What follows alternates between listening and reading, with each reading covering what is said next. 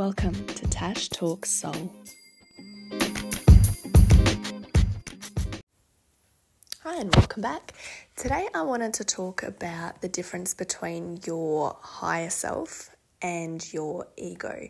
So, oftentimes, when we go through life and there are difficult situations and there are you know, trickiness that you need to navigate.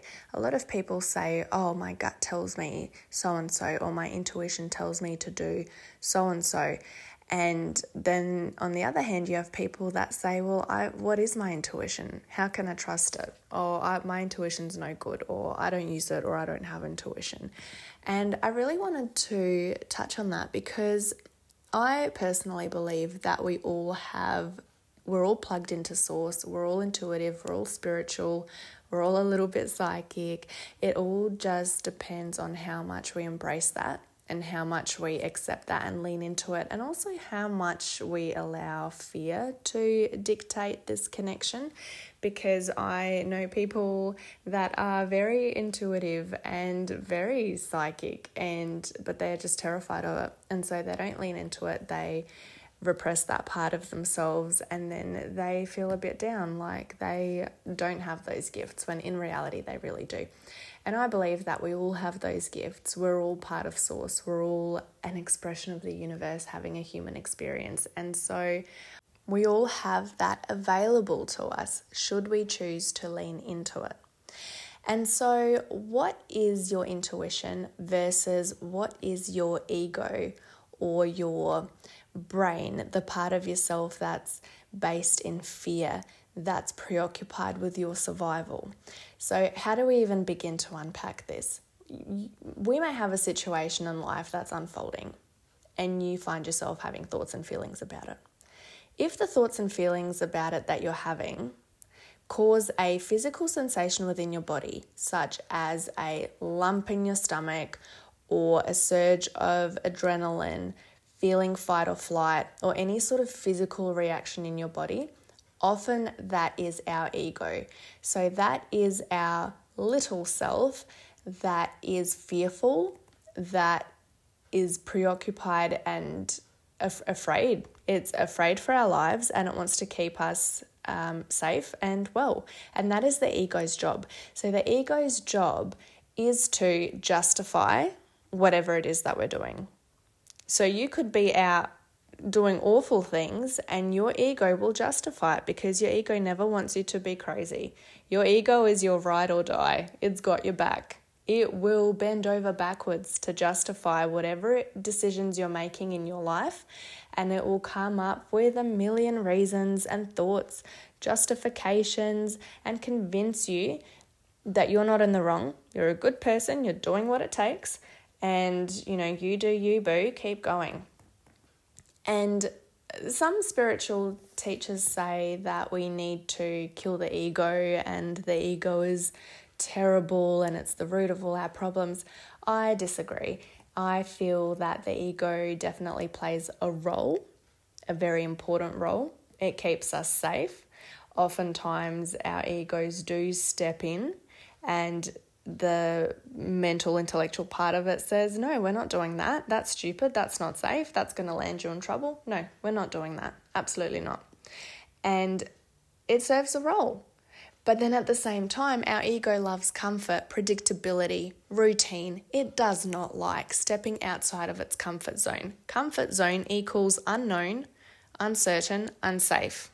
No we're going to die if we go there. We're not doing it then you have your higher self, which is your soul, the big you, the you that knows your soul mission, that is plugged into source, that sees the big picture, that understands that sometimes you have to get out of your comfort zone to grow, and that your soul mission, your purpose, the next big blessing in your life is just on the other side of this little period of discomfort, and then you just have to lean into it, and everything's going to be okay. And then what happens? You end up in a battle between your ego and your higher self. Your ego says, No way, Jose, we're not doing that. That's not safe. That's scary. My job is to keep us safe. I've done a brilliant job of it so far. We're not doing it. And then your higher self says, Okay, but you're stuck, you've stagnated, you've plateaued. Don't you want this for us? Don't you want this for yourself? Let's do this. Let's go to the next step, the next chapter. Let's grow, let's expand. And then you might find yourself umming and ahhing and procrastinating and not taking the steps to pursue your dreams because you're stuck in this back and forth between your ego and your higher self. Now, there's ways around this. You can, uh, me personally, when I recognize that I'm stuck in this place of back and forth between my ego and my higher self, I like to have a little conversation with the ego where I say, Thank you so much for everything you've done for me. You've done an incredible job of keeping me safe, of looking out for me, and I'm so grateful. You're doing such a good job. But right now, this point in our lives is a time of change, and this is something that I really want. So I would love it if you could take a back seat and take your hands off the steering wheel and let my higher self drive this car just for a little bit. And let's see where it takes us. And oftentimes, when I have that conversation with myself, it's liberating because it feels like I can relax. I've acknowledged and validated the part of myself that is afraid, that is concerned, that is anxious. And I've reframed it big picture that this is indeed something that's going to be good for me. It's going to be good for us. Let's do it. Let's just see how we go. Everything's okay. And so I feel like, in a nutshell, that's the difference between your ego and your higher self. When you think about your intuition, I think most people agree that intuition is the quiet voice, it's the truth. It's it doesn't scream, it doesn't shout, it doesn't have to. It doesn't have to compete with anything, it doesn't have to validate itself. It just is. The truth is the truth. That's all there is to it. And I don't know, can you think back to a time in your life where something was unfolding, something was happening, and you just knew? You just had this inner knowing that something was a certain way, that maybe you should put some preventative measures in place for something, or maybe you should say something, you know, something that you might not usually say or do something you might not usually do, but you felt like you just had to. And it, it wasn't overwhelming, it didn't take over your entire nervous system. It was just this quiet voice that just felt right. It felt calm, safe, peaceful. It wasn't shouting at you. There was no fight or flight, adrenaline, anxiety, physical sensations in your body that came with it. You acted on it and it paid off. That's your intuition. Your intuition does not scream at you. If you find yourself having a physical response to your quote unquote intuition, it's probably your ego, your anxiety, your mind that is afraid. And if you stop and you assess the fear and you really lean into it and dig into it, you will most likely, more often than not, find that it is a fear of the unknown, it's a fear of change a fear of stepping outside of your comfort zone, of doing things differently. And there is this what if, but what if that happens? And what if this happens? This can go wrong, that can go wrong. And then where will you be? That is your ego. And whilst your ego is important, it plays an important role. We don't want to kill the ego. You need your ego to keep you safe, alive, and well.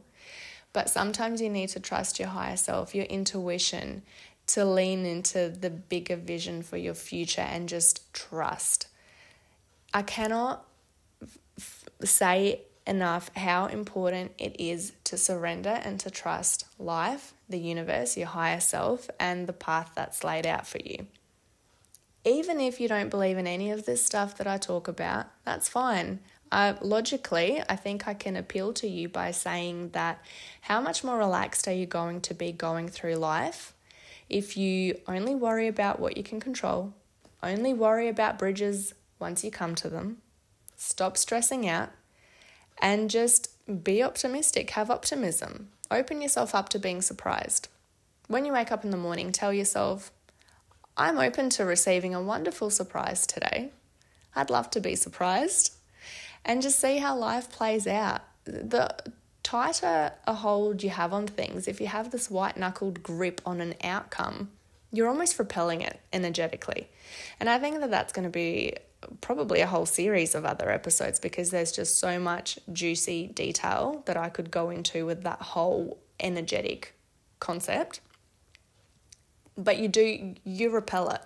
Whereas if you're unattached to an outcome, you're open to being surprised, it's, you know, basic manifestation 101. It's not your job to know the how. Your job is to decide what you want, what's aligned for you, and keep that vision and take any inspired action that comes up because it's not going to happen. It's not just going to drop in your lap. You do need to take action steps that come to you with inspiration. When you focus on the big picture and what your dreams and desires are, any inspired action that comes up, take it. Chances are it's aligned. If it's coming up for you, it's lighting you up, it's exciting you, you need to do it. That's what your next, you know, the yellow brick road, the next yellow brick, that's what it is. Um, but if you are obsessing and only open to things happening a particular way, you repel any other options. Energetically, you just repel it. So, for example, your dream and desire is to be wealthy, easy example, right? But in your mind, the only way that you can become wealthy is if you win the lotto. Then you're automatically shutting down any inspiration and uh, like subconsciously in your mind you're you're not priming your mind to be closed off to any ideas that might come to you for opening a business or leveraging what you're already working with and doing it better. Or maybe you could get a huge promotion at work or maybe somebody would just gift you money or maybe i mean there's a million different ways that money could come to you. And if you close yourself off and think there's only one way that I can achieve this goal, and it's like this, you're telling the universe that you're closed off to any other option, any other path, and then things just don't work out for you. I'm sorry, but they just don't. The more open you are to possibility, the more enriched your life is going to be, and the more you're going to just be blown away by the different ways that things work out for you. And if if you knew everything that was going to happen in your life already, if you woke up this morning and said, "Oh, okay, in 3 weeks time this is going to happen and then I'm going to get a promotion and then I'm going to quit my job and open a business and then you know I'm going to meet the love of my life on this day and this year and then I'm going to have a kid here and a kid there and then something challenging is going to happen there." Would you be excited to live your life? I don't know about you, but I wouldn't be. I like the surprise. I think it's nice to go through life and just not know what each day brings.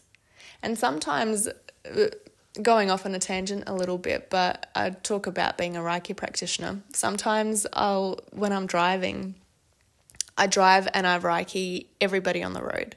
I just wish them, uh, I love this, this lights me up so much. I think, may you have the best freaking day today.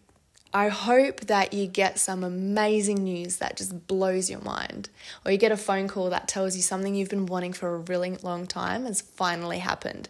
That you just get the best news, that you go to bed tonight feeling so fulfilled, so happy, so aligned, so in flow, feeling joy. I, I want that for you. I hope that happens for you today. May it happen for you today. And apply that principle to yourself. Open yourself up to the joy and the surprise and the excitement that unexpected good news brings. Live in that energy. Open yourself up to it and just see what happens. You know, it just makes life so exciting and it gives you something to look forward to. And having said that, though, don't fall into the trap of needing those moments of high energy, high satisfaction, high fulfillment to be the joy that keeps you going. The joy is in the mundane. Don't live for the milestones. Learn to enjoy the mundane, the little moments in between. Because life can never be all milestones. It, it just can't. You might have a milestone, I don't know, once a month, something absolutely incredible happens, or once a week you get good news and a juicy surprise and you're loving life. But what about the rest of the time? What are you going to do? Be miserable? No, that's not fun for anybody. Um, find ways to be happy in the present, the joy in the little things. Recently, I've been getting uh, counseling for some challenges I've had in my life. And I said to my therapist, she said, You know, how, how are you going? Are you happy? How are you coping? And I've said, You know what? I don't, I don't need to be happy. I'm content. I am aiming for little moments of joy in my day, and I'm trying to find as many of them as I can just to get me through the day. One moment of joy leads into the next. It might be the way the ocean smells that day, or the way the sun feels on my face, or a funky new song that I found that lights me up and makes me want to dance.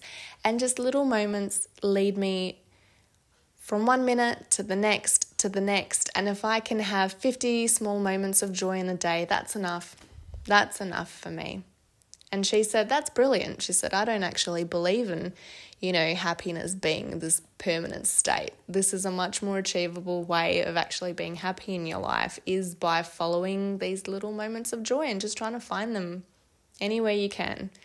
For you, that might be having a workout or catching up for a coffee with a friend. It might be having an amazing cup of coffee. I'm not usually a coffee drinker, although recently I've started. I don't know how it's going for me for me though. Uh, but um, or you know a nice cup of tea or whatever, whatever lights you up, makes you happy. Carve out time for that to keep you going, for it to be the wind in your sails between those milestones, the big joy moments that happen that blow your mind, the incredible news that makes you think, oh my goodness, I cannot believe that's happened. That's amazing. And, you know, just try to make it as positive as you can. Little moments of joy, big moments of joy. And I think when you look at a big picture and it all adds up, I think that makes for a pretty happy life. So try to lean into your intuition, your inner knowing. Listen to yourself. Even something I, was talking about today with my friend is when you are having a challenging time, maybe relationship wise in your life, and you're just thinking, oh my goodness, I'm just not getting along with this person. I really don't like them they're really being very challenging and I'm I just it's really triggering me. I'm really upset. And we talked about zooming out. When you look at a person in their 3D body, in the habits and things that they've said and the day to day noise that we all come with, it's easy to stay in a state of being upset with somebody. Versus what I asked her to do was can you look at these people zoomed out? Can you look beyond their body and almost can you leave your body and become your soul essence? And can you see them do the same? Become their soul, not their body, not what they said, not their annoying habits, not their whatever. And then look at them as their essence. How do you see them? How do you feel about them? Can you see them with more compassion? Can you see them with more understanding, more love? And then recognize that the human experience they're having might just be noisy and clouded and challenging, but it's not who they are. And then if you do feel a little bit more love and compassion towards them, doesn't that make it easier to navigate tricky day to day situations with them? Versus being stuck in not seeing people for who they are and just focusing on the rubbish that happens every day. I think that's another way, not quite the same thing as differentiating between ego and higher self, but just trying to approach situations in life bigger picture rather than getting stuck in the mind, mundane and in the physical sensations in our bodies when we're annoyed at somebody or we're having a hard time or we're having a hard time deciphering a situation because we just don't know is this our ego talking? Is this anxiety? Or is this my intuition? I i hope this helps. I hope that my thoughts on this have helped create some distinction. And let me know if you want me to concentrate on a particular aspect of this episode because I feel like I've gone very surface level. There's so much more that we could dig into, but I'm also mindful of not recording for three hours straight. So trying to keep it manageable. Uh, let me know what you think. Don't forget to rate the show. And if you have any feedback or even any ideas for episodes, I've had a few requests come through, so I hope to record those soon for you guys. Let me know. Love to hear from you. Have a great day. Bye.